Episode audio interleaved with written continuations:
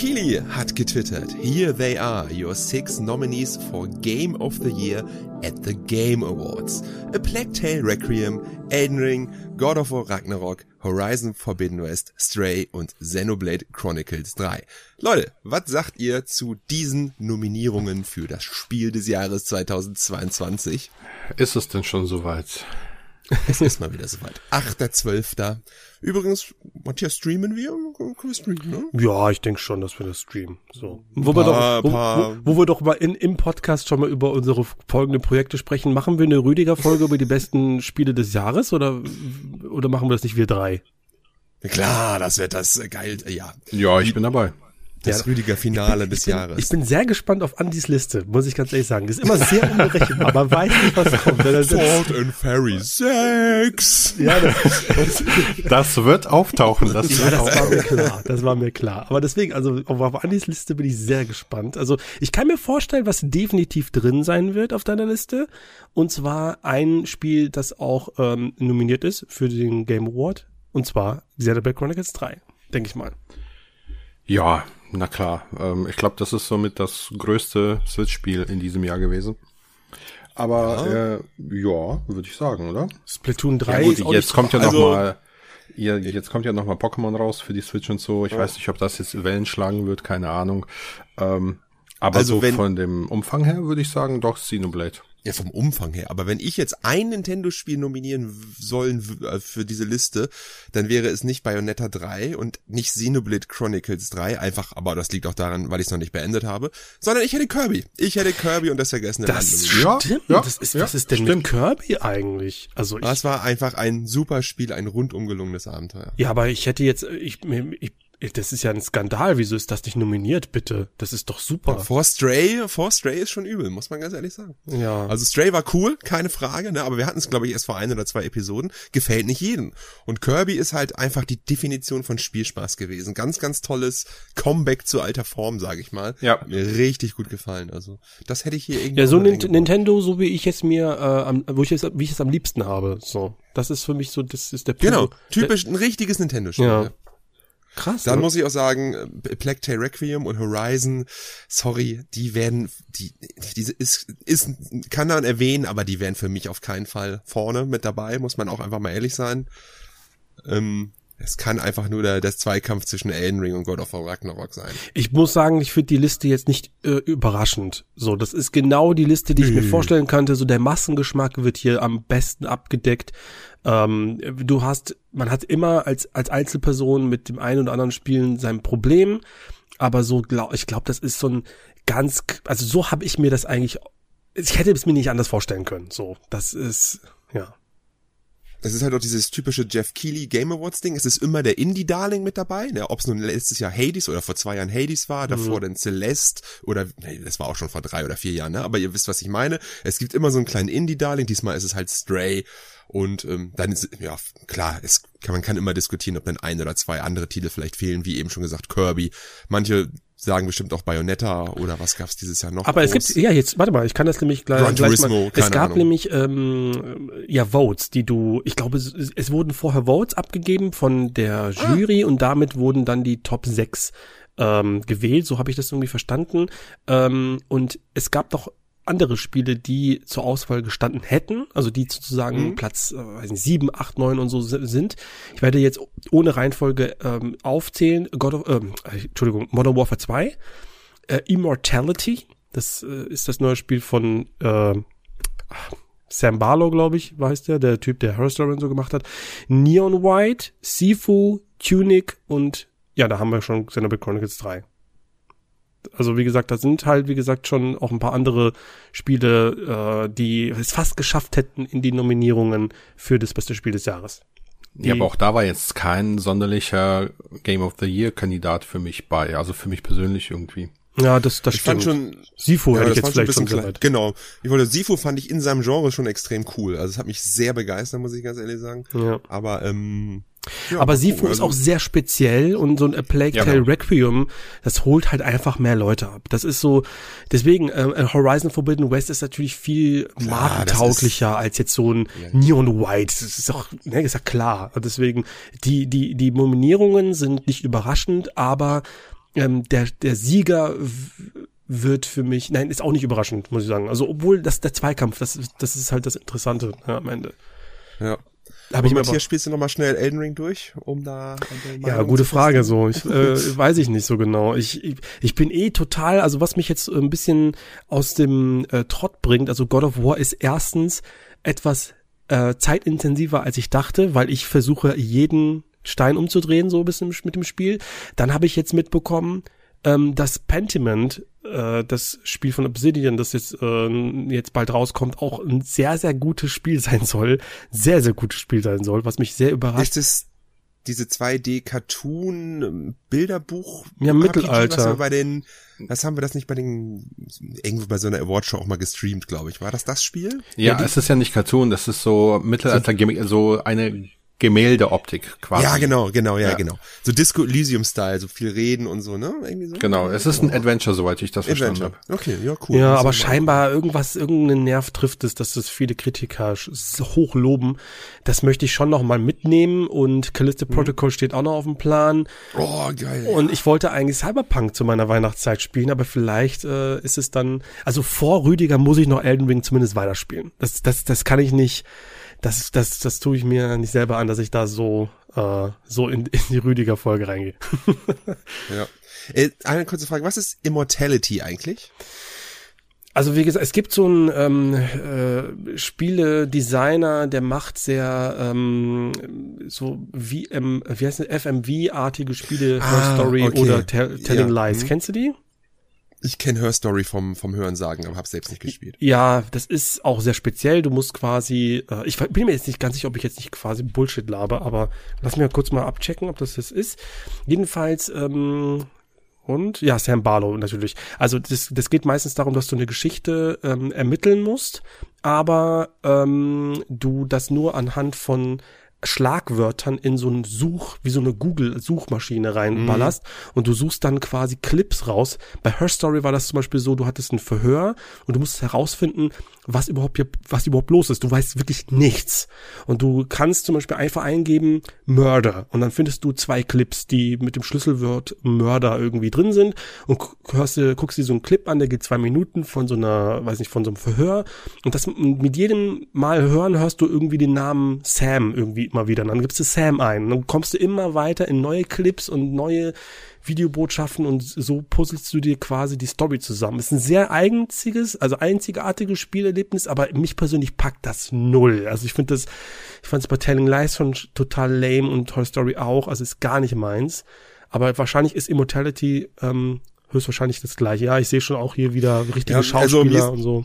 Genau, das ist mir nämlich gerade aufgefallen. Hier sind nämlich auch die für die beste Performance. Das war, fand ich eigentlich sehr interessant, weil da halt Manon Gage von Immortality ähm, nominiert ist. Hm. Da hatte ich mich nur gefragt. Was mir halt wichtig war, Charlotte McBurney ist nominiert, was ich letztes Jahr schon, letzte, letzte Folge schon gesagt habe, für ihre Performance als Amicia. Fand ich super gut. Ja, fand ich auch gut. Aber natürlich auch die Klassiker Ash Ashley Burch für Aloy und natürlich Christopher Judge und Sunny Sulic für die beiden God of War, beziehungsweise Atreus, äh, für Kratos und äh, Atreus, ne? Also die sind natürlich auch, gerade Kratos finde ich immer sehr ja. Ich finde aber, ich finde aber, ähm, ich habe, ich, ich switche immer hin und her, weil ich mich tatsächlich momentan nicht entscheiden kann, weil ich muss auch noch mal eine Lanze brechen für die deutsche Synchro, die ist krass gut. Wirklich, ja, ja das wirklich. Ja. Also den, den Sprecher, den sie für Kratos engagiert haben, wow, also der macht das richtig, okay, cool, richtig gut. Cool. Cool. Ja, würde ich mir auch gerne geben. Aber ist für mich zu ikonisch. Ja, ich, deswegen, ich mein, ja. Du, beginnst das Spiel, das erste, was du im Spiel siehst bei den Credits, ist Christopher Judge in, weißt ja. du, God of War sozusagen. Mir fehlt, also eigentlich, die, mir fehlt eigentlich immer nur das Boy. Das macht er viel zu selten irgendwie. Ja, es kommt, es kommt an gewissen Stellen. Ich weiß nicht, wo du bist, also ähm, mal gucken. Ich, ich bin jetzt, ich glaube, 22, 23 Stunden drin. Ich habe oh. sieben oder acht der neuen Welten gesehen und ja. Oh Gott, da habe ich noch viel vor begeistert. mir. Viel hell auf begeistert. Ich, mir geht es wie dir. Ich drehe jeden Stein um. Das Spiel saugt mich komplett ein. Ich liebe es in dieser, dieser Welt zu, ja, zu entdecken, diesen ähnlichen Drang, den auch schon Elden Ring in mir ausgelöst hat, weil das Weltendesign einfach so schön ist und so interessant und ja, ich weiß nicht, inwiefern wir hier reviewen wollen, weil ich bin noch nicht durch und ihr noch auch noch nicht und man spoilert viel wir wollen da bestimmt in unseren einzelnen Videos noch drüber reden, aber ähm, bei mir wird es auch drauf hinauslaufen zwischen God of War und Elden Ring, da bin ich mir ziemlich sicher. Als Spiel des Jahres. Was ist mit Return to Monkey Island?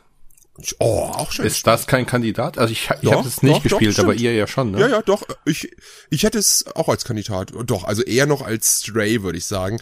Eher noch als für mich persönlich jetzt äh, äh, Plague Tale Requiem und wahrscheinlich auch eher noch als Horizon Forbidden West. Aber jetzt mache ich, spoiler ich hier schon meine ganzen, ähm, meine ganzen äh, Platzierungen. Ja, ähm, es ist Re Return für Monkey Island ist ein super Spiel. ja, ist, man merkt aber auch so, wie ich das schon gerade sagte, ich glaube, dass dass das unter den ähm, unter so den den den äh, weiß nicht älteren Spielern vielleicht noch so ein Name ist, der bei der bei dem es klingelt, aber auch der ich weiß nicht, ob die Amerikaner noch so Bock haben auf so ein Monkey Island, ob das für die noch so eine so eine weiß ich, ob das ob wie sich das verkauft hat oder hat das doch gezogen ist das für die, für, für, für so eine Game Award Show halt irgendwie repräsentativ, so, weißt du? Ich glaube, ich habe das Gefühl, ich, vielleicht mache ich das, äh, tue ich dem Unrecht, aber manchmal wählen sie halt eben nicht wirklich nach, ähm, ja, wirklich nach der, der Einzigartigkeit. So, na, was hat das Spiel, was hat Videospiele vorangebracht? Was hat das irgendwie erweitert, neue Ebenen hinzugefügt? Sondern einfach nur das, was halt einfach mega beliebt ist. Weißt du, so gefühlt. Mhm. Ähm, keine Ahnung. Ja. Ich ja, ich, ich hätte es wahrscheinlich auf jeden Fall mal mit auf die Liste gepackt, auch einfach um, also A Plague Tale, Horizon Forbidden West, God of War und mit Abstrichen Elden Ring sind halt alles Third-Person-Action-Spiele, weißt du? Da hätte ein Return to Monkey Island mal ein Statement gesetzt. Ich hätte es da wahrscheinlich anstatt von A Plague Tale raufgenommen. In so einer nominierten Listen hätte ich mehr gefeiert. Aber ich ja, wollte noch was sagen zu Return. Nee, okay. Ich wollte nur vor allen Dingen, weil Return to Monkey Island in seinem Genre ja schon wirklich herausragend gut ist. Also das ist ja, jetzt, aber auch mangels an Alternativen, muss man auch sagen. Ja, nee, nee, nee, ich finde schon, wenn du jetzt äh, Return to Monkey Island nimmst und du vergleichst das mit alten Spielen äh, in dem Genre, ist das ja trotzdem ein richtig guter Vertreter. Das ist jetzt nicht so das wie bei stimmt. Horizon Forbidden West, wo du Open-World-Spiele nebendran sitzt und sagst, ja, aber das war besser und das war auch besser, mhm. sondern das war in seinem Genre Peak. Also Peak nicht, aber das war zumindest ist ja. das ist das schon ein sehr starker Vertreter. Also da keine Chance ja. zu sehen, schade eigentlich. Eine Sache wollte ich noch mal ansprechen bei dem Spiel und das hat mir jetzt nicht so gut gefallen. Ähm, vielleicht ist es auch ein Indiz dafür, dass es nicht so erfolgreich war. Also es gibt zwei Möglichkeiten. Entweder ist es ein Indiz dafür, dass es nicht erfolgreich war und man sich dazu gezwungen gesehen hat, oder man hat es der Öffentlichkeit verheimlicht. Und zwar ist das Spiel ein Monat, nachdem es für Nintendo Switch und für PC erschien, dann auch auf der PlayStation erschienen und auch im Game Pass. Und das finde ich irgendwie so ein bisschen, weiß ich nicht.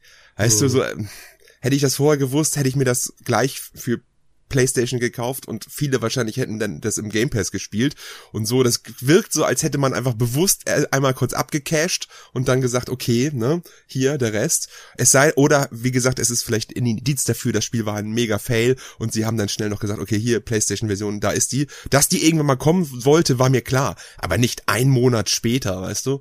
Und ja, fand ich ein bisschen, hatte so ein bisschen, bisschen einen komischen Beigeschmack. Immerhin gab es bei uns dann gleichzeitig eine deutsche äh, Synchro mit dazu. Ne? Die ist Aber ja auch, auch die hätte man doch eigentlich doch zum Release anbieten können. Also so drei Wochen nach ja, Release sagen, ey, übrigens krieg auch eine deutsche. Ich, da habe ich das Spiel schon durchgespielt. Also ich werde es noch mal ja. spielen in Deutsch, aber irgendwie cool finde ich das ist auch nicht.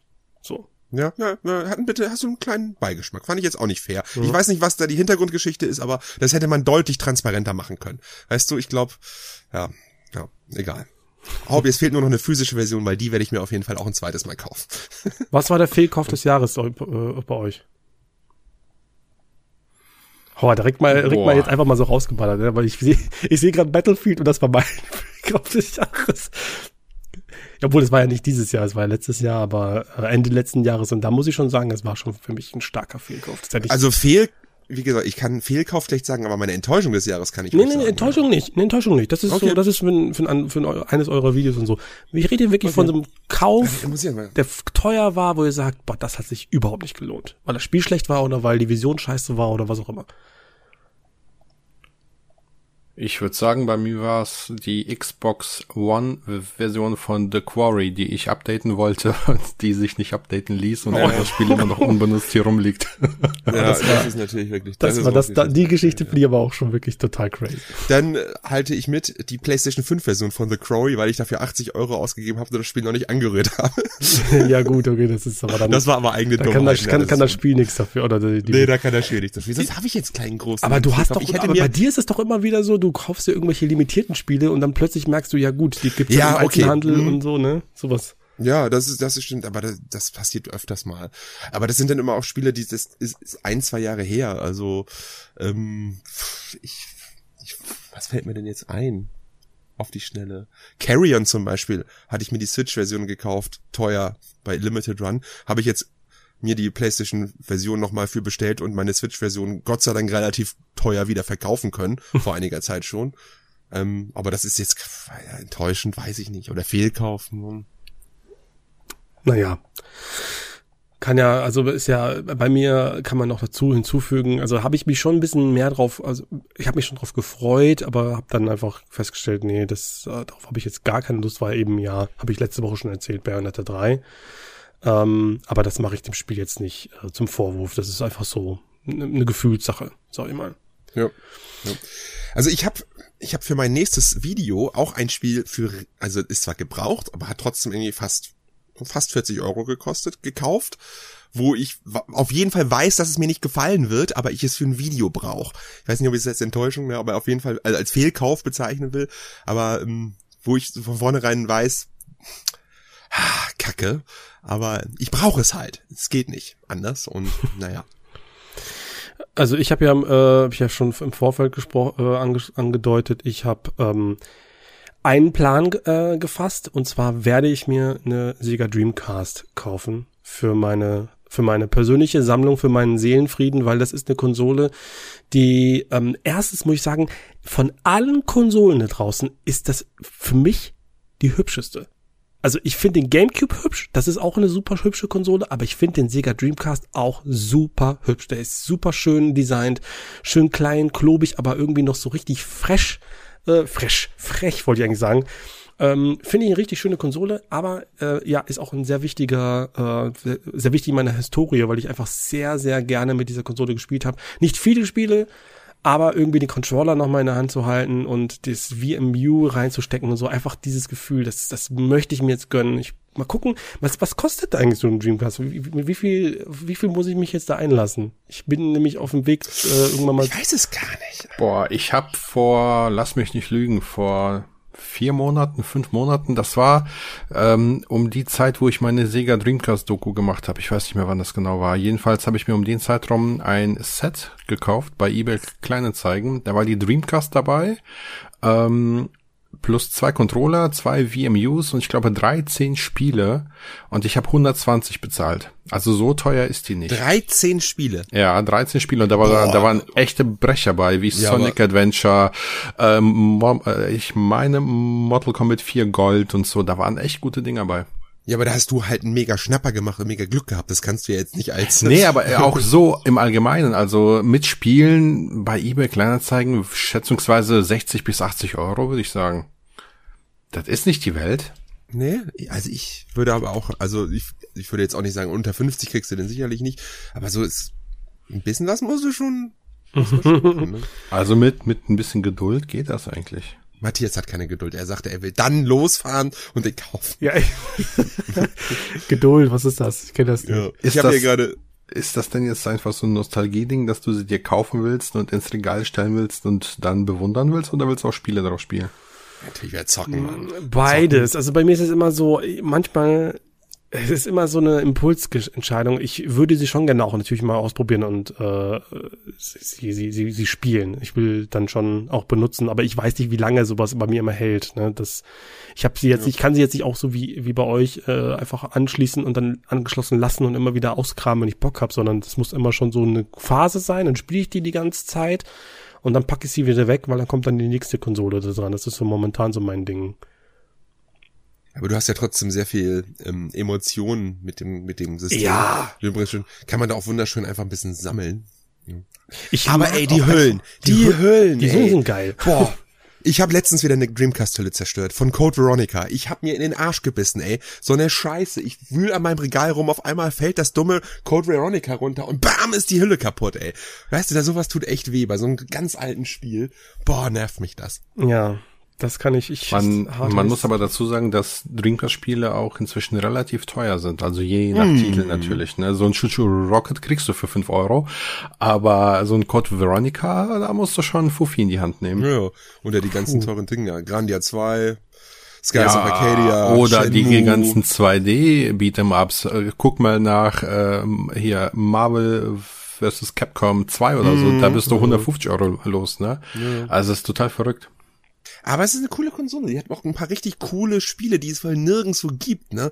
Die Power Stone Sachen, mhm. äh, Cannon PSP. Spike, also die ganzen Capcom-Titel, die da auch drauf veröffentlicht wurde, ne? Ähm, Berserk, da gab's doch so ein Berserk-Spiel noch. Ähm, God's Rage. Mhm. Ja, die besten Versionen von Soul Reaver und Dino Crisis darf man auch nicht vergessen. Ne? Also viele Spiele, die man so eigentlich als ins PlayStation-Territorium packen würde, laufen in, in der besten Version auf dem Dreamcast. Ne? Also ja, ist schon eine geile Konsole. Ich, ich hätte auch mal Bock, wieder ein Dreamcast-Spiel zu spielen. Und es erscheinen ja bis heute noch neue Spiele. Ne? Jetzt nicht offiziell lizenzierte, mhm. aber es erscheinen bis heute noch Indie-Games auf CD für die Dreamcast mit allem drum und dran. Das ist schön. Ja. Ja, das, das, das, das habe ich auch schon mitbekommen, dass es gemacht wird. Sehr aktive Community. Aber die interessieren mich komischerweise gar nicht. Die zählen für mich irgendwie so nicht dazu. Eins habe ich von denen. Und das ist dieses, ah, wie heißt dieses RPG? Ja, die machen doch immer so Shoot'em-Ups, oder? Also irgendwie, wenn ich was sehe, sind das immer irgendwelche relativ simplen Spiele, keine jetzt 3D-Sachen oder so. Nee, ich habe so ein komisch, ich weiß vergessen, wie es hieß. Irgend so ein, eins der ersten, dieses IJ-RPG, was sie da mal gemacht haben. Na egal. Ja. Aber ja, viele Shoot'em-Ups, also Sturmwind und all sowas, ne? ja, eine coole Konsole, ich bin mal gespannt. Ähm ob ich sie günstig kriegen kann und wie das dann so aussieht. Du meinst Pia Solar wahrscheinlich, ne? Ja, Pia Solar meine ich. Mhm. Genau, das habe ich noch hier. Mit Siegel und hast nicht gesehen und ja. Mhm. Es gab auch viele geile Lightgun-Shooter fürs System, ne? Ja, es geht. Also gar nicht so viele tatsächlich. Zombie Revenge. House, Zombie of, House of the Dead, oder? Und House, House of, the, Dead, Dead, das war's. Ja. Und das klingt, klingt das war's.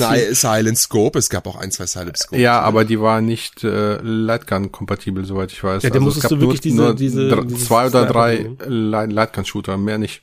Echt? Ja, es, ich habe mir jetzt eine Lightgun für Saturn gekauft.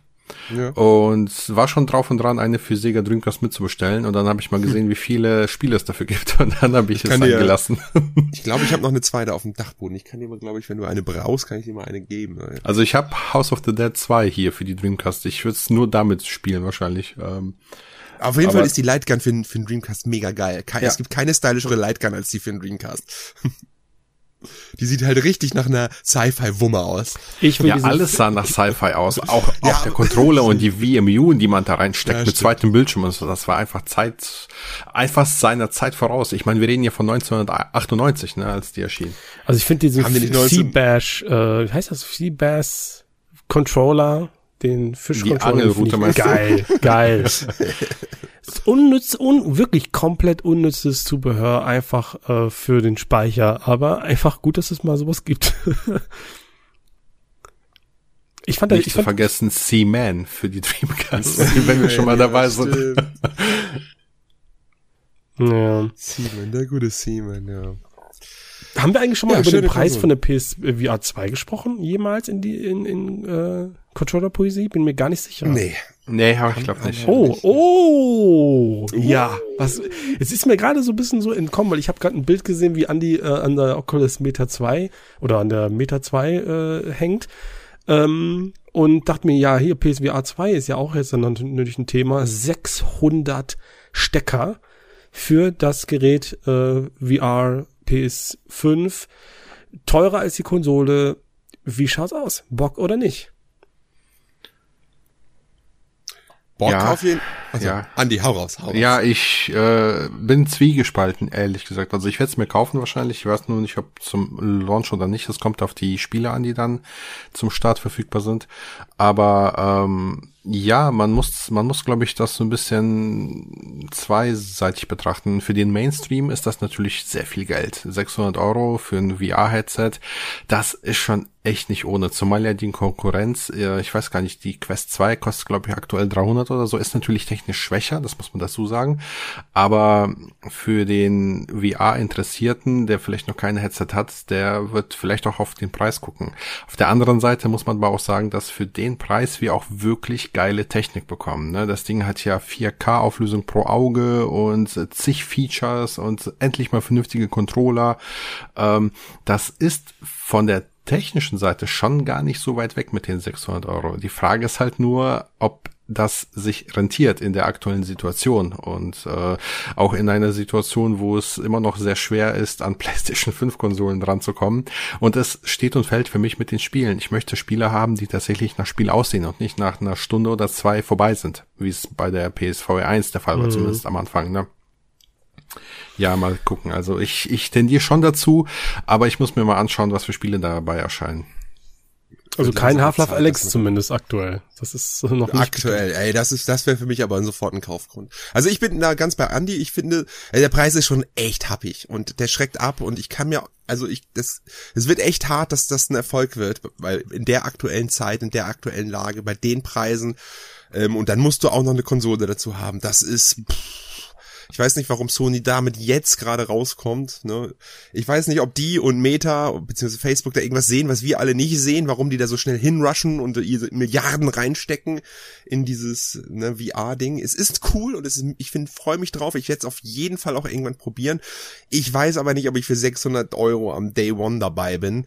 Ähm, wieder, äh, wie der Andi auch schon sagt, weil da, da brauche ich noch ein bisschen mehr Spiele. Also ein Horizon ist ja ganz cool, aber ich will ein Half-Life Alex und nochmal so ein paar Sachen noch dazu mehr, die mich noch mehr beeindrucken. Und ja, ich bin aber auf der anderen Seite auch sehe das genauso wie Andi, lieber bisschen teurer, also die Technik gibt es ja her, lieber bisschen qualitativ hochwertig und teurer, als wenn man da so halbfertig was raufschmeißt, nur damit es günstig ist. Das ist halt schon auch irgendwie nachzuvollziehen. Ich denke aber trotzdem, es ist schwer und es ist mir wahrscheinlich zu Day One nicht wert, so viel Geld dafür auszugeben. Also ich würde sogar ähm, den Case aufmachen, richtigen Hot Take, das Ding geht komplett in die Hose. Also das ist ein Preis, der, also irgendwie, es ist ja so, die Technik dahinter ist ähm, äh, ja beeindruckend, ähm, sagt er von ist von von allen Seiten wird das gelobt und das glaube ich auch, ne? Ist ja ganz klar, wird wird wahrscheinlich auch so sein.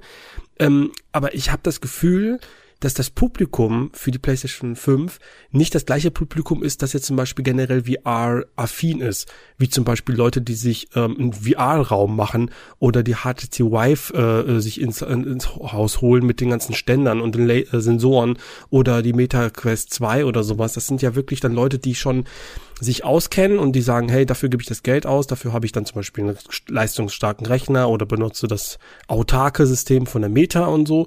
Ähm, äh, also das heißt, die PS5 hat ein Publikum, das anders gepolt ist und natürlich wahrscheinlich Interesse hat an VR. Ich glaube, Bock hätten die meisten schon, ich sag mal so, die, die meisten Spiele draußen, aber es ist einfach viel zu teuer. Also ich kann mir gut vorstellen, und das wird halt ein Rattenschwanz, weil wenn das Ding sich nicht verkauft, wird natürlich immer, wie bei der PSVR 1, wird es irgendwann mal, wird Sony am Anfang sehr viel reinbuttern. Du wirst am Anfang so ein Horizon-Spiel bekommen, vielleicht kriegst du ja noch so ein Spider-Man-Spiel, was auch immer. Es wird dann richtig, richtig hochwertig. Aber die Dinger, das Ding ist zu teuer, die Hardware ist zu teuer. Und dementsprechend wird Sony immer weniger ähm, äh, Geld reinstecken. Damit wird die, die, die gesamte Hardware dem Indie-Bereich ähm, äh, überlassen. Die haben aber nicht die Kohle, um jetzt wirklich hochklassige, hochklassige Spiele zu produzieren. Dann hast du eben so Episode 1 eine Stunde und dann ist das Ding schon gelaufen. So wie es der Andi gerade erwähnt hat. Das war da bei der PSVR 1 schon so und es wird bei der PSVR 2 gehe ich mal von aus, genauso sein. In fünf Jahren reden wir drüber und sagen, ja, es ist halt gefloppt. Das ist so mein, meine, ich, ich, mein Prediction. Ich, ich finde es jetzt nicht abwegig, was du sagst, aber ich kann es mir irgendwie, also dann verstehe ich Sony nicht, weil sie hatten jetzt schon PlayStation VR 1. Das ist ja genau was das gleiche, was da passiert ist. Ne? Und wenn sie das, warum wiederholen sie denn da das genau gleiche, wenn sie jetzt nicht davon ausgehen, also sie müssen, wie gesagt, sie müssen doch irgendwas sehen, was wir nicht sehen. Oder irgendeine Marktforschungssache haben oder Vorbestellung oder so, keine Ahnung. Warum solltest du das dann sonst machen? Ja, das stimmt. Vielleicht ist, man ist diesmal noch viel, viel mehr Geld drin als vorher. Wahnsinn. Ja, vielleicht ist man schon ein paar Meter gegangen und hat dann gemerkt, oh, jetzt können wir nicht mehr umsteigen, so, das ist zu viel Geld verbraten. Da, ich weiß ich nicht. Da hätte man ganz locker nach PlayStation VR 1 aufhören können. Das, was ganz, ich nicht verstehe, ist, wieso sie nicht die Bibliothek der PlayStation VR 1 anbieten.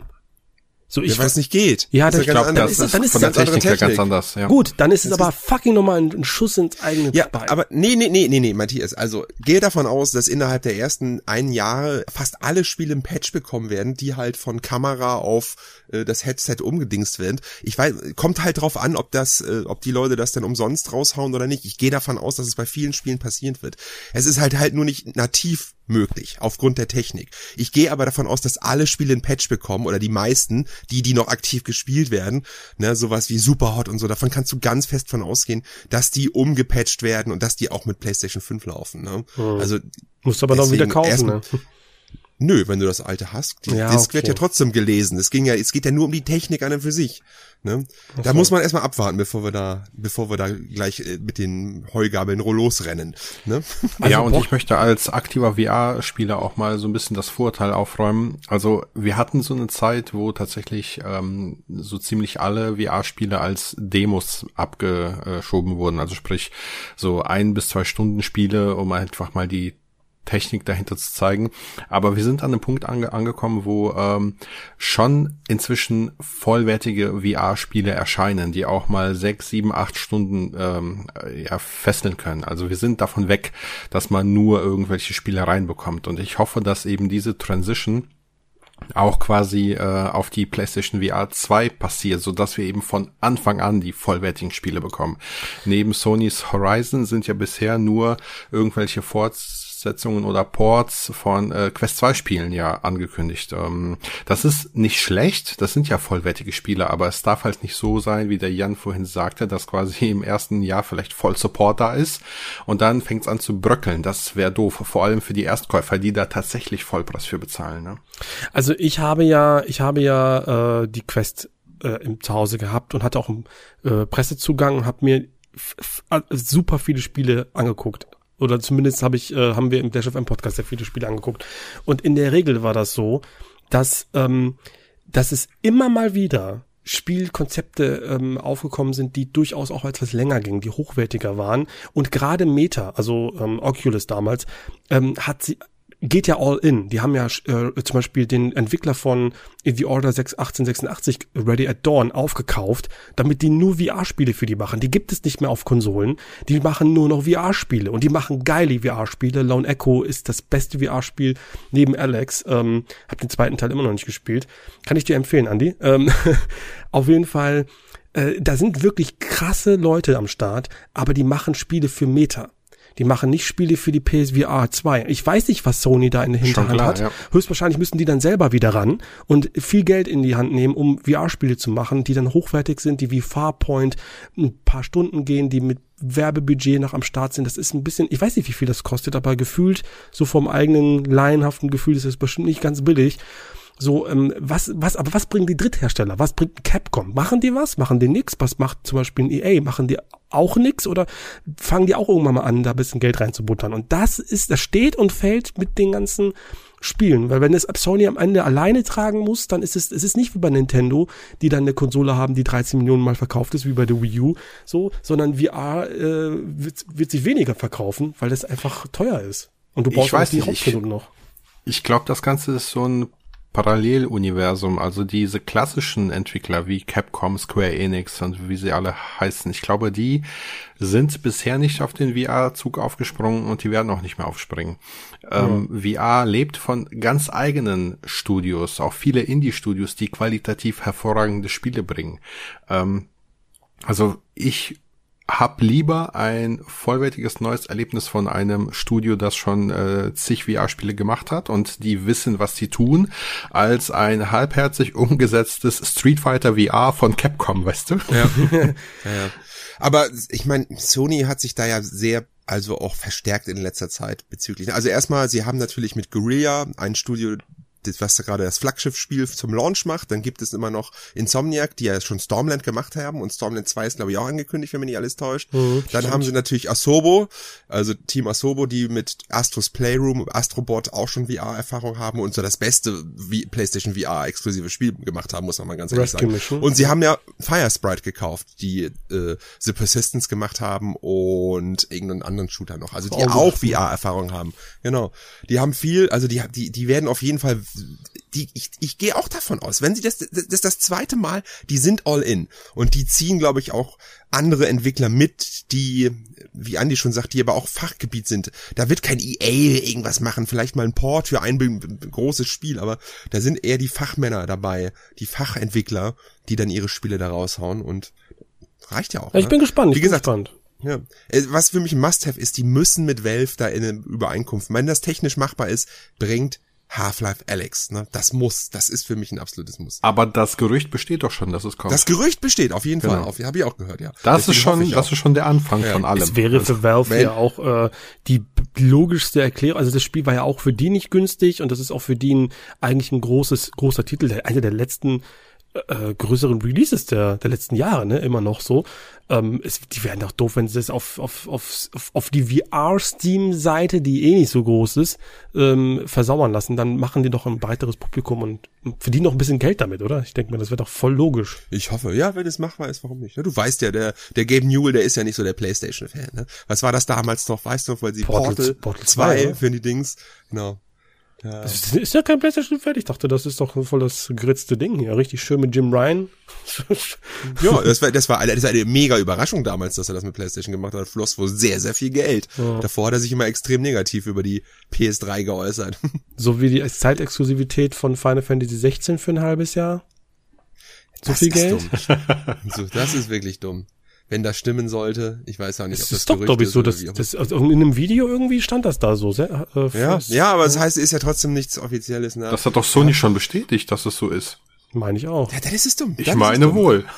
Kurz mal Kontext, falls wir das noch nicht gesagt haben. Na, es gab irgendwie einen Werbetrailer, da stand, da wurde für neue up, upcoming PlayStation Games war halt auch Final Fantasy 16 was ja nur bisher für PlayStation 5 erscheint und PC. Und da stand halt für ein halbes Jahr und also Exklusivität. Und da denkt man sich dann, was soll denn dieser Müll? Ein halbes Jahr, Leute, spart doch die Millionen und äh, investiert das woanders.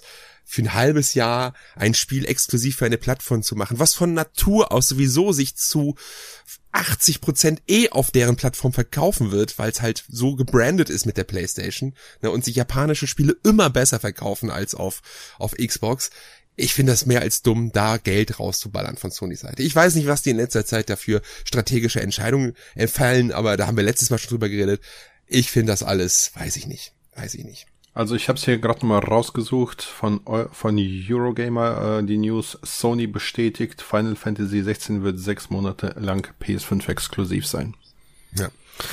Ich, ich denke mir, ich, ich, ich bin natürlich auch jetzt ein bisschen diplomatischer und denke mir so, ey, das also ich weiß nicht, ich finde Zeitexklusivität ist so dermaßen veraltet. Das konntet ihr mal vor zehn Jahren machen und so. Aber das brauche ich auch nicht mehr so.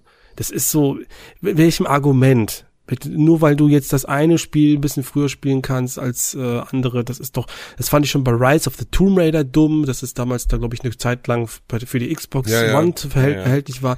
Das ist einfach nur bescheuert. So, entweder gibt die kompletten Millionen ab, damit ihr das komplett exklusiv habt, so, dann ist es vielleicht für euch äh, ein, ein, ein Kaufgrund oder zumindest irgendwie noch ein weiteres Argument und so, da bin ich dann auch, ne, aber oder halt für alle, aber so so eine Zeitexklusivität, ey, come on. Weiß nicht, das ist. Ja, ich, also keine Ahnung, wenn du fünf Jahre hast, dann kann ich das einsehen, ne? Zwei Jahre oder so, aber für ein halbes Jahr, für ein Jahr, das ist alles Schwachsinn. Das hat ja Microsoft auch gemacht mit The Medium und sowas zum. Eben. Es ist genau. doch das ist doch total dumm. Ja, spart doch das Geld, packt das lieber in die Entwicklung neuer Spiele und so. Für, also da, oder entwickelt eigene IPs einfach. Das ist sowieso der Königsweg. Was soll das denn mit den Third Party, wenn das danach sowieso von ist das gleiche wie bei Monkey Island auch. Ne? Das, ich finde das alles dumm. Das ist wirklich, das niemand entscheidet sich dann für oder gegen eine Dings, gerade wenn man weiß, dass es sowieso in ein paar Monaten kommt. Und es ist ja auch nicht so, als hätte man nichts zu spielen in der heutigen Zeit. An jeder Ecke warten drei neue Handy Games und vier neue Steam Early Access Spiele und ne, der PlayStation 1, äh, PlayStation Store ist auch voll von irgendwelchen Müll Trophy Games und ja. Mhm. Genauso sehe ich das auch. Aber Darf ich noch mal kurz was reinschmeißen? Ja, gerne. Ich bin gerade bei Twitter, ne? Und es wurde gerade Congratulations on your Content Creator of the Year Nomination, hat The Game Awards getwittert. Ed Niebel. Ja. Unser guter Niebel. hat eine Nominierung ja. für den Content Creator of the Year. Das Find ist schön, gut. das freut uns hier. Schöner, schöner Abschluss. Schöner Abschluss, finde ich auch. Finde ich richtig gut. Schöner, schöner Mensch. Die, die Controller-Poesie-Legende. er wurde nur groß durch uns. nur, nur dank uns, ja. Ja, aber wir hatten noch ein paar andere Themen. Unter anderem, ähm, Wii U. Wir wollten über die Wii U reden. Ach so. Ja, okay, dann reden wir über die Wii U. Warum reden wir über die Wii U? Warum? Zehn Jahre, ne? Andi, wann war Release? 18. November in den USA. 2012. Zehn Jahre mhm. Wii U. Ja. Wie fandet ihr die Wii U? Gut. Ich fand sie auch schön. Es, es ist eine Konsole, ähm, also ich jetzt mal persönlich so, ich habe ähm, sie auch recht früh zum Launch gekauft. Ich war sehr hyped auf diese Second Screen Idee. Ich fand das einfach die Idee cool, dass du, weiß nicht, Skyrim spielst und einfach die Karte ständig auf dem auf dem Second Screen hast. Ich wollte mir immer ein Project Zero äh, mit der Kamera Obscura wünschen, dann kam eins und das war scheiße. ähm, äh, die Konsole wurde irgendwann mal auch äh, nur noch von Nintendo getragen und Nintendo hat ganz viele ja, unkreative Plattformer rausgebracht. Dann gab es ein Yoshi's Woolly World, dann gab es ein neues Kirby, dann gab es ein neues Mario Spiel. Also irgendwie habe ich das Gefühl, ich habe viel zu viele ähm, Plattformer gehabt. Donkey Kong Tropical Freeze, was zugegebenermaßen eins der besten seiner Art ist, aber trotzdem sehr viele Plattformer, 2D-Plattformer und irgendwie fehlte das denen auch selbst irgendwie ein bisschen an Kreativität. Dann haben sie es probiert mit äh, Star Fox und Platinum Games, ist auch in die Hose gegangen. Also da, da stand ja, aber da war die Kon da war die Kon da war die Konsole ja schon fast tot, als Star Fox kam. Das war ja 2016. Ja, aber irgendwie egal irgendwie gefühlt war, war nichts von Erfolg gekrönt auf dieser nee. Konsole. Komischerweise, obwohl ich finde, das Line-Up dieser Konsole ist eigentlich mega gut. Also First-Party-Bereich, ne? Von Mario Kart 8 über das erste Splatoon, was ich auch ehrlich gesagt ziemlich gut fand. Du hattest einige gute Mario-Titel. Captain Toad, Treasure Tracker fand ich super. Na, nur klar hattest du auch viele Ports alter Zelda-Spiele, aber die waren jetzt auch nicht äh, auch nicht verkehrt. Mhm. Naja, Ports waren es ja nicht, das waren ja wirklich HD-Remakes. dann. Ja, oder HD-Remakes, ne? Ähm, dann hattest du Xenoblade Chronicles X, du hattest Bayonetta 2, ne? Rodea oder so, so ein Nischenkram. Richtig coole Spiele eigentlich. Also man kann einfach nicht sagen, dass die, die Spiele kacke waren. Zumindest die von Nintendo auf der Konsole. Und es, ne, und es, es, es führt mich jetzt auch nur zu einer These. Ich glaube, wenn die Wii U heutzutage erschienen worden wäre, eine, also mit dem Line-up, dann, dann wäre die auch erfolgreich geworden. Also die wäre glaub, auch damals erfolgreich geworden, hätte man sie wie HD oder wie 2 oder Super Nintendo Wii oder was auch immer genannt. Aber Wii U war einfach nur totaler Käse. Und das Marketing anfangs auch, dass die nur das Gamepad vermarktet haben, das war auch totaler Käse. Viele haben ja tatsächlich gedacht, dass das ein Gamepad-Zusatz zur Wii ist. Ja, ich war, erinnere mich ja. noch dran. Ja, ja. Du haben, die, haben, die haben ja nicht mal die Konsole gezeigt auf der Präsentation der Wii U. Ja, Sie haben ja, nur ja, das Gamepad gezeigt. Also ja. es ist auch so, ähm, sie waren so stolz scheinbar auf diese Idee des Second Screens, aber nicht jeder fand das cool. Ähm, sie haben ihr ganzes ganze Perspektive auf dieses Gamepad ausgelegt ähm, und dabei war das so, man fühlte sich damit bisschen gefangen. Es war groß und du, wenn du jetzt keinen Bock auf so ein riesen Tablet hattest, dann hattest du äh, musstest du dir ähm, Ausweich-Gamepad kaufen, aber das war auch nicht ganz günstig. Du konntest jetzt damit nicht irgendwie rumlaufen oder so, wie bei der Switch, sondern das warst du halt natürlich gebunden an dem, an dem Teil.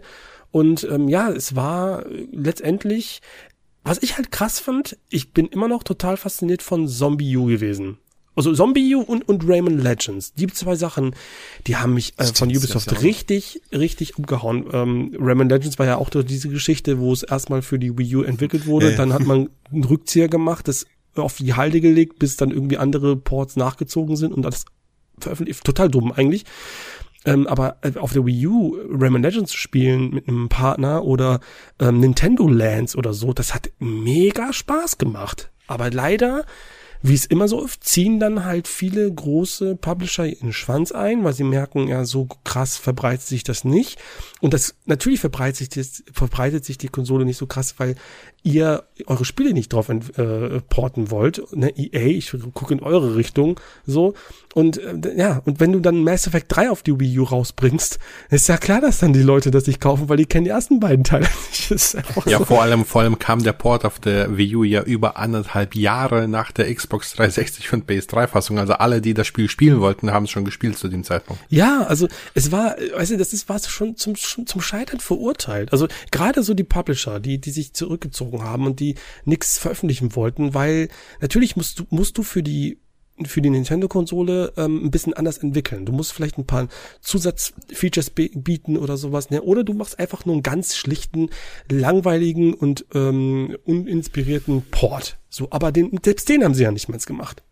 So, und das ist irgendwie, dann natürlich kann sich die Konsole nicht verkaufen, dann muss Nintendo das alleine tragen. Und das merkst du auch bei der Switch, sobald Nintendo nicht nur alleine dafür zuständig ist, sondern auch der eShop explodiert mit vielen Spielen, die unbedingt da rein wollen, weil sie wissen, da sind die Leute, die kaufen, dann kann, kann sich so eine Konsole auch immer weiter verbreiten.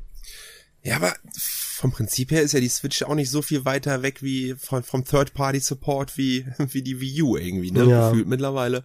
Klar, du hast viele, viele Indie-Games und irgendwelche Handheld-Teile, die da, und Cloud-Version, die da noch rüber gemacht ist, aber ganz ehrlich, wenn du dir, ne, wenn du dir mal ein Bayonetta anschaust und dann mal so ein, selbst nur ein Plague Tale Requiem daneben stellst, das sind halt mittlerweile echt Welten. Richtig Welten, die dazwischen sind. Und. Also, was grafisch ja. jetzt? Grafisch zum Beispiel, ja, vom Erlebnis auch. Also. Also vor gut zwei Jahren haben ja viele ähm, Third Parties ja noch ihre Spiele auf der Switch veröffentlicht, ne? Sowas wie Doom Eternal mhm. und so kam ja. Ähm, da ging's noch, weil eben die Ports einigermaßen äh, machbar waren. Aber inzwischen sehe ich das auch. Inzwischen sagen auch viele äh, Third Parties, ja, was wollen wir machen? Ne? Wir haben die äh, Spiele für die Xbox äh, Series und für die PS5 veröffentlicht. Wir müssten die so stark downscalen, dass wir dann nur noch irgendwie irgendein braunes Gemisch veröffentlichen würden auf der Switch, was eh nie, niemand mehr spielen würde. Deshalb machen die das ja auch nicht mehr. Ist ja aber selbst so bei so einem Spielen jetzt wie, ist nicht auch ähm, Sonic Frontiers? Oh, hör auf, ey, hör auf. Ich ja, habe das gespielt auf der Switch. Ja. Und Echt? Das so Junge, typisch, Junge. Mhm. So ein Spiel, wo man denken würde, das wird zuerst auf der Switch gekauft und dann ist das so ein technisches Fiasko. Ah, ja, ja, ja, das ist eine Katastrophe. Da, selbst wenn solche Spiele mittlerweile deine Konsole nicht mehr ne, tragen kann, dann es wird Zeit, Nintendo, es wird Zeit. Ihr seid fast sechs Jahre drin, das ist ein normaler Zyklus nächstes Jahr müsst ihr was tun. Ihr, dieser Handheld-Teil, der euch da, glaube ich, noch auch so schön durch diese Generation getragen hat, der wird nicht ewig ziehen. Und man ja. muss auch sagen, ähm, zum Zeitpunkt des Launches der Switch war auch die Switch nicht technisch State of the Art. So, das war schon ja, 720p auf dem Handheld, das hattest du schon lange ja. nicht mehr. Und, und das, äh, also sechs Jahre könnt, hat, also wie lange war die PS4 auf dem Markt? Ich glaube ein paar Jährchen länger, ne? Acht Jahre oder so? Nee, 2007, 2013 bis 2020. Okay, 2020 7, okay, PS5, gut, ne? gut, aber die PS4. Die läuft natürlich immer noch, ne? Die ja, du hast die, eben, du hast die aber auch jetzt nicht irgendwie, äh, röcheln hören, aber die Switch, meine Herren. Also wenn ich, ich muss ja sagen, jedes Spiel vermeide ich auf der Switch, wenn es nicht selbst von Nintendo ist, also so ein First-Party-Spiel, oder wenn es irgendwie ein Atlas RPG ist, dass du, oder ein Harvestella oder so, sowas, was kann ich noch auf der Switch spielen? Das ist vielleicht nicht so ähm, leistungsanfordernd, aber so, aber alles andere, so Sonic Frontiers, wo es richtig um Geschwindigkeit geht, da, da sehe ich schon, ich sehe das Cover und denke mir, nee, auf gar keinen Fall. Ja, mich, mich, mich interessieren diese, diese Third-Party-Spiele auf der Switch einfach aus diesem technischen Aspekt. Ich würde mir, oder ich schaue mir halt gerne an, wie die Entwickler das hinbekommen haben, dieses Spiel, was ja technisch schon anspruchsvoll ist, auf der Switch äh, hinzukriegen. Und hin und wieder funktioniert's, ähm, aber ganz oft halt nun mal auch nicht. Was mich immer wieder fasziniert ist, wie hat es CD Projekt Red geschafft, The Witcher 3 auf die Switch zu bringen? Das, Hatten die das, da nicht das, Hilfe? Weiß ich nicht genau. Also ich, ich meine jetzt, ich meine jetzt nicht, wie oder wer dafür verantwortlich ist, sondern ja. wie hat man das technisch geschafft? Wieso schafft man es? So eine riesige Welt. Ich meine, da sind bestimmt ein paar Downgrades dabei, aber trotzdem, wir reden hier von The Witcher 3. Zwar 2015, aber echt, das sieht super aus. Jetzt, The Witcher 3 sieht besser aus als Bayonetta 3. so, wieso schaffen, schaffen die das? Wieso, wie, wie haben sie es, wieso, wie, wie haben sie es geschafft? Da war ein Studio dran. Es gibt zwei, drei Studios, die sich auf die Portierung von äh, großen Titeln auf Switch spezialisiert haben. Unter anderem, ich glaube, Panic Button und Saber Interactive. Und Saber Interactive hat The Witcher portiert. Also es war nicht CD Projekt. Das, mhm. Ja gut, aber ich meine, das ist ja in Ordnung. Aber Punkt ist, wie hat das dann ähm, Saber Interactive geschafft? Wie, wie, wie, was, warum, was haben die gemacht, was andere nicht machen? Ressourcenmanagement, Know-how, vielleicht die nötige Zeit sich nehmen, weil alle großen Portierungen wie Doom Eternal, äh, Wolfenstein 2, äh, Witcher 3, all diese großen Dinger ähm, sind von diesen beiden Studios, entweder von Saber oder von Panic Button. Hm. Hm. Apropos Witcher Port, ne? Haben wir, glaube ich, auch letztens gelesen. The Witcher 3, das Next-Gen-Upgrade kommt nächsten Monat. Umsonst. Das ist doch mal cool. So macht man das. Ich werde auf jeden ich Fall mal reingucken. reingucken. Ich werde reingucken ja. auf jeden Fall. Also ich lasse mir nicht nehmen, noch einmal über über Skellige zu, äh, durch Skellige zu reiten. Das, das möchte ich schon mal erleben. Ähm, wahrscheinlich werde ich drinnen kleben bleiben und wieder 200 Stunden reinstecken. Ich weiß es nicht. Ey, und damit krönt ja CD Projekt quasi ihr Comeback-Jahr überhaupt, ne? Ihr Revival, ne? Wie vor einem Jahr, nee, vor zwei Jahren, wie wurden sie gescholten für ihr ihr Fiasko bezüglich Cyberpunk 2077. Mhm. Und wie Phoenix aus der Asche ist das Spiel ja dieses Jahr in die Steam-Charts immer weiter und weiter nach oben gekrochen, bis es Peak um Peak erklommen hat und mit äh, Netflix-Serien gleichzeitig dann noch zu höheren Erfolgen ansetzte. Und dann wurden neue Teile angekündigt und neue Staffeln zu neuen CD Projekt Serien und noch mehr neue Spiele und jetzt auch nochmal umsonst ein, ein The Witcher Upgrade für alle hinterher, ob PC, Xbox oder PS5. Es ist eine schöne Cinderella-Story. Na, sowas mag ich jo. immer. Finde ich schön. Jo. Weil dieses, wie gesagt, das, was ich halt einfach nicht, oder was wir nicht vergessen dürfen, sie haben schon auch uns hinters Licht geführt, ne, mit ihren Aussagen. Ja. Das ist, das ja, ist ja. eine bewusste Anlügerei. Das darf man, ja, da, das stimmt, ja. Ne? Ich finde es für heute immer noch echt auch aus dem, an, also aus dem Aspekt richtig kacke, weil die halt sich von Microsoft haben bezahlen lassen. Die hatten halt das, die Marketingrechte für, ne, das wurde auf der Xbox Pressekonferenz gezeigt. Microsoft hat sehr stolz damit auch Werbung gemacht und dann war das halt eine Katastrophe auf Konsole, ne?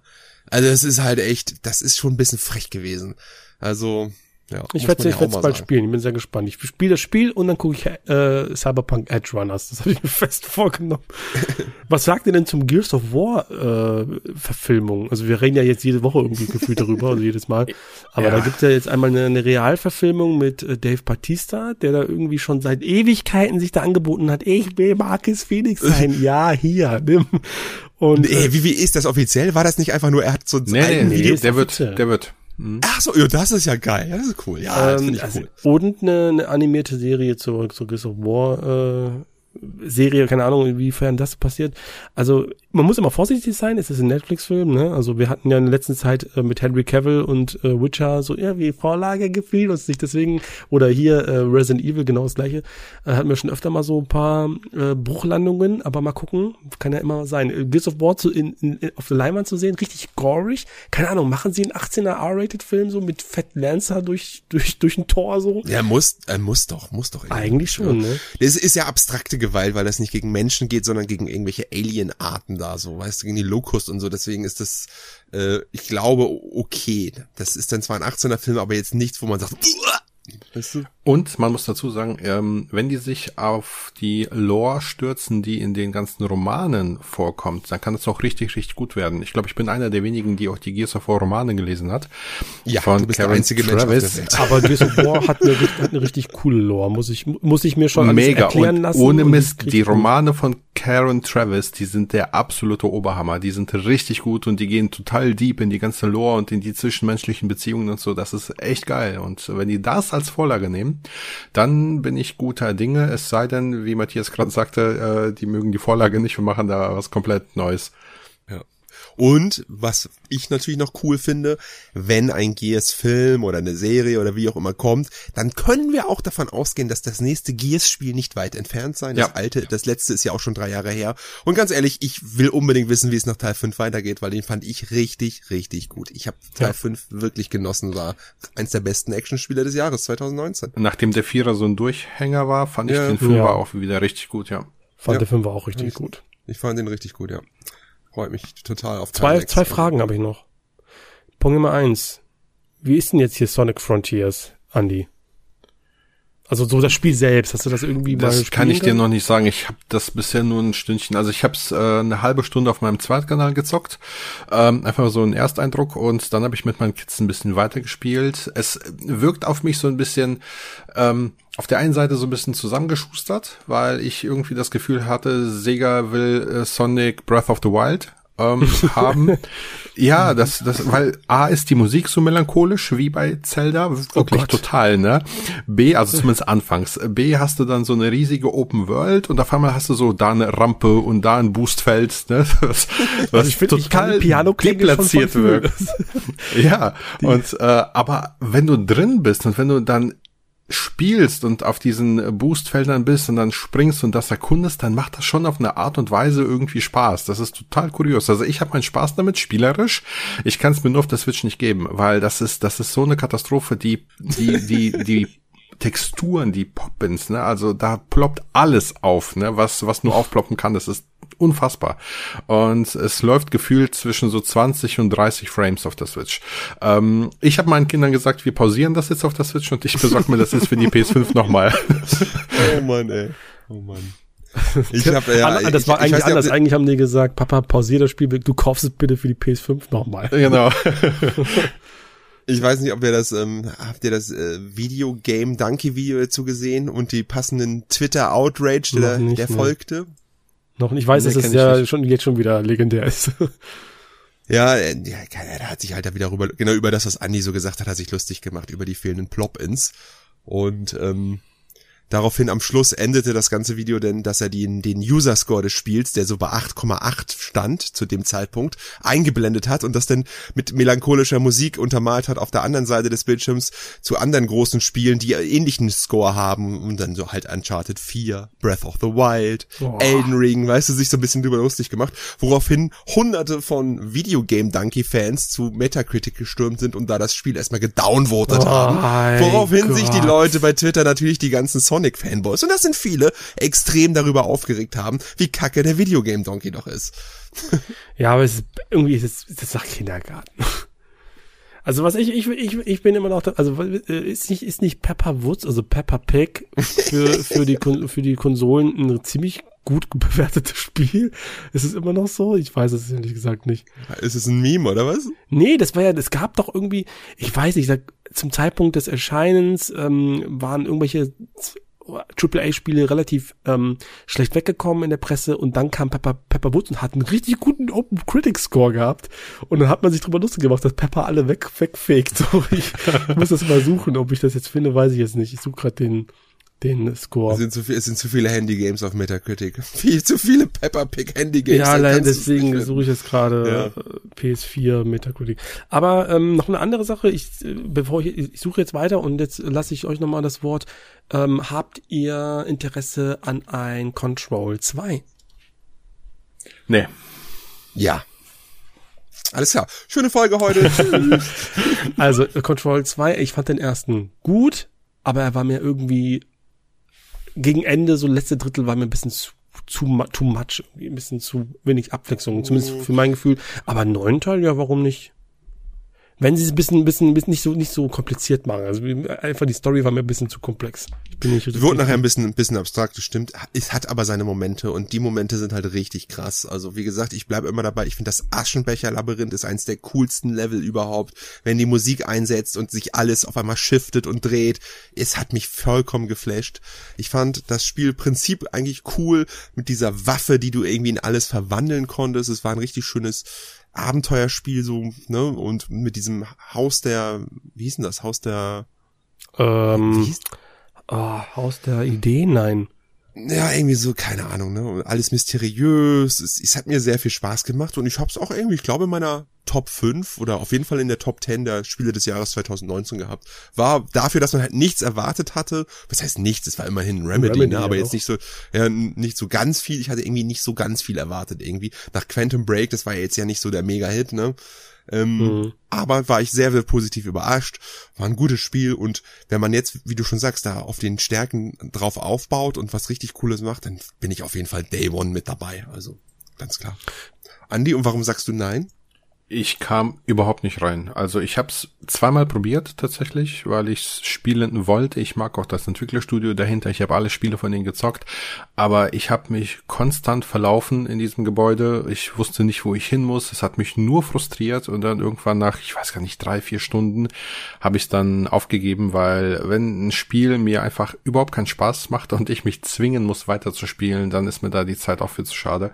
Ähm, von daher muss ein zweiter Teil für mich nicht sein, weil ich den ersten, wie gesagt, noch ähm, ja quasi un, un, ungespielt da liegen habe. Ich weiß nicht, wie lang das Spiel geht, aber ich habe drei Stunden drin. Das äh, zähle ich jetzt mal als äh, null.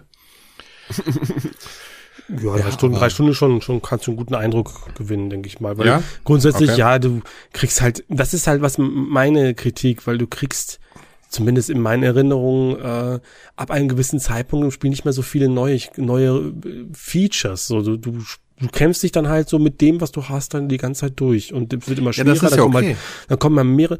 Ja, für mich ist das immer so ein, so ein Problem, weil wenn das, wenn das dann, wenn am Ende die ähm, sich das nur ändert, indem du mehr Gegner reinballerst oder von dem einen Bossgegner dann plötzlich zwei Bossgegner im Raum hast, dann ist das hasse ich sowas. Ich weiß jetzt gar nicht, ob das bei Controller so war, aber sowas, irgendwie hatte sich das so angefühlt, ich war am Ende froh, dass ich durch war. Deswegen, das ist so ein Spiel, das würde ich gerne nochmal spielen, äh, wollte ein paar Jahre nochmal sacken lassen und dann nochmal reinlegen, weil vielleicht mache ich, tue ich dem Spiel Unrecht, aber ja, mein erster Eindruck war jetzt nicht so, dass es für mich zum Beispiel für eine Top 10 gereicht hätte. Das weiß ich noch, dass ich das damals nicht in der Top 10 hatte.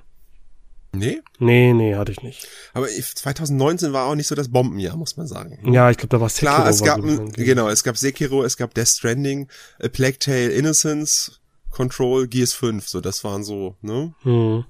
Eigentlich schon gute Spiele, muss man sagen. Ja, aber keine All-Time Classics, muss man auch nee, sagen, ne? Death Stranding so gut ich Sekiro. Ich weiß nicht genau. Ja, vielleicht noch kann man das so, weiß nicht, aber ich fand Serie, also ich Sekiro war mein Platz eins. Ja, meins auch, ja. Ich, ich fand's super. Ich weiß gar nicht, warum man, da hätte ich gerne noch mal einen zweiten Teil von. Das hat irgendwie, das hatte irgendwie im Nachgang irgendwie einen etwas schwächeren Ruf ähm, als andere From Software Spiele, was auch okay ist, ne? Aber trotzdem, ey, Sekiro war geil, Leute. Es das war, war doch ein richtig hammergeiles Game. Richtig geil. Ich fand's auch richtig gut, ja. Aber hoffen wir, dass es ja irgendwann noch was kommt. Ja, soll ich noch mal zum Abschluss der Folge jetzt mal sagen, was meine Freundin Pepper Woods, also my friend Pepper Pig, für einen User Score hat? Ne. Oder ihr ratet mal. Jeder darf einmal raten. Andi? 8,2. Okay, Jansel? Ähm, wenn, ist man näher dran? Warte, wenn ich näher dran bin, gewinne ich? Ja. Dann mache ich 8,1, dann habe ich mehr Chancen. okay, 8,7. Oh. Oh, ja, das ist es wohl wirklich ein Meme. Holy shit, ey. Also, aber das soll wirklich, das ist, glaube glaub ich, für Kinder. Ich bin schon die ganze Zeit, ich sag jetzt, will gerade sagen, heiß drauf, aber ich war mir klar, dass ich das irgendwann mal ähm, spielen will. Das gibt's im Game Pass, glaube ich, auch, weil meine Tochter auch, natürlich meine Tochter und mein Sohn haben beide Pepper Woods geguckt und deswegen kennen die das. Mal gucken, mal ausprobieren. Direkt mal kaufen. Limited äh, Run Edition äh, Deluxe. Es gibt auch so eine ganz normale physische Version. Ja, ich weiß, aber ich hole die Collector's Edition, weil ich bin Fan. Mit lebendem Schwein? mit lebendem Schwein, natürlich. Und dann spielt ihr es mit dem Controller, Posi-Controller. Genau. und, die, und die Sticks sind Na Nasen, die Sticks sind die Nasen von den Schweinen. Ja, richtig gut. Okay. So, haben wir noch irgendwas oder sollen wir hier Schluss Habt ihr noch Fragen? Ach, ich habe noch eine Sache. Oh, ich weiß aber nicht, ob wir die beantworten wollen. Das habe ich nicht mit euch abgesprochen. Äh, das müssen wir. Ich habe nämlich einen Kommentar bekommen unter meinem unter einem meiner Videos und da war eine Frage für Controller-Poesie. Ich vielleicht auf die Schnelle. Warte mal, gucken wir mal schnell. Zack, zack, zack. Wo ist es? Wo ist es? Ich will es irgendwo haben. Scheiße, ich hab zu viele Kommentare von dem vom neuen Video. Jetzt muss ich mal gucken. Hier irgendwo. Ach hier, Controller-Poesie-Frage. Ähm, also kommt von Holy Lord Mayhem. Oh, hier also, ich mache es mal, die mache ich als, als, als am Schluss. Ähm, Oh, scheiße. Ja, ist, ja sorry, ich bin jetzt gerade so ein bisschen, ich gehe ein bisschen durch. Ich glaube, die Frage ist einfach nur, was macht ihr drei beruflich? Okay. Oder bitte zieht Spoiler. Äh, spielt nicht so ein Spiel her, ist zu früh. Wir sollen nicht so viel äh, über ähm, aktuelle Spiele spoilern. Das haben wir auch schon öfter mal. Auch bei Bayonetta haben wir das bekommen. Äh, werden wir okay. uns versuchen dran zu halten, wenn wir es in dieser Folge nicht gemacht haben. Das liegt, auch, liegt so daran, weil wir es heute erst am Ende besprochen haben. Okay, ähm, spoilern kann man, vielleicht müssen wir es deutlicher ankündigen, dass die Leute vielleicht mal so ein bisschen weghören oder dass so ein kleiner Spoilerbereich kommt. Oder wir so eine Sachen dann an den Schluss stellen, dass die Leute Aber in der Regel, also jetzt mal ehrlich, wir haben jetzt zum Beispiel, ähm, ich weiß auch gar nicht, was wir bei Bayonetta 3 gespoilert haben, aber ähm, also wenn wir jetzt zum Beispiel über unsere Eindrücke reden und dann, ey, das eine Level oder so, dann ist es, finde ich, wir sind da schon sehr behutsam. Also ich würde jetzt nicht sagen, dass wir jetzt da komplett voll ins Detail alles rausposaunen, oder? Oder würdet ihr behaupten, also, dass wir das nicht mich, krass? Mich überrascht das. Ich hätte jetzt gesagt, wir sind sehr behutsam und spoilern überhaupt nichts. Ja, eben. Ich bin auch eigentlich der Meinung, dass wir, hier wurde gerade über Plague Tale Requiem halt, äh, also von, von Holy Lord Mayhem gesprochen, dass wir da ein bisschen empfindlich äh, oder im, ja, da ein bisschen zu sehr ins Detail gehen oder so oder zumindest zu viel verraten. Aber wir, wir versuchen, das auf jeden Fall immer bedeckt zu halten. Deswegen, ähm, falls es mal nicht gelingt, ey, dann tut es uns furchtbar leid. Also das ist dann nicht gewollt oder so. Wir nehmen uns da schon äh, zurück. Ja, wollen wir die Frage beantworten? Ja, ist halt, ist halt echt immer so ein bisschen schwer, alles irgendwie zu beschreiben, um und irgendwie, also man, man möchte ja auch darüber reden und man hat ja auch gewisse Dinge im Kopf, die man dann irgendwie ausdrücken will. Und das Ganze dann ohne Spoiler zu machen, ist dann nicht zumindest nicht leicht. Ne? Ja, also wir sind, also ich finde schon, dass wir sehr trainiert sind darauf mittlerweile. Also wir machen das schon, schon ja. sehr lange, das Thema, also Gaming über Gaming sprechen. Ich kann mir gar nicht, manchmal habe ich schon das Gefühl, ich kann gar nicht mehr spoilern. ich muss einfach nur noch äh, so oberflächlich reden, weil ich das schon total antrainiert habe. Vielleicht müssen wir mal wieder eine super Special Spoiler äh, Podcast Version machen, wo mal ausführlichst über über gewisse Spiele reden, am Ende des Jahres oder so. Ja, mal gucken. Da hätte ich, hätte ich immer Bock. Ja, okay, beruflich, wenn, wollt ihr das beantworten oder lassen wir das? Nö. okay, dann lassen wir das. Gut. In dem Sinne? Ich wollte. Ja? Eine Sache wollte ich noch sagen. Okay. Ich find's mega cool, obwohl ich es noch nicht gespielt habe, dass bei den Multiplayer Nominierung für das Spiel bei den Video Game Awards, ne? Multiplayer-Spiel des Jahres, hast du natürlich deine üblichen Verdächtigen wie Modern Warfare Overwatch oder 2. Splatoon 3 und, und so weiter, ne? Overwatch 2.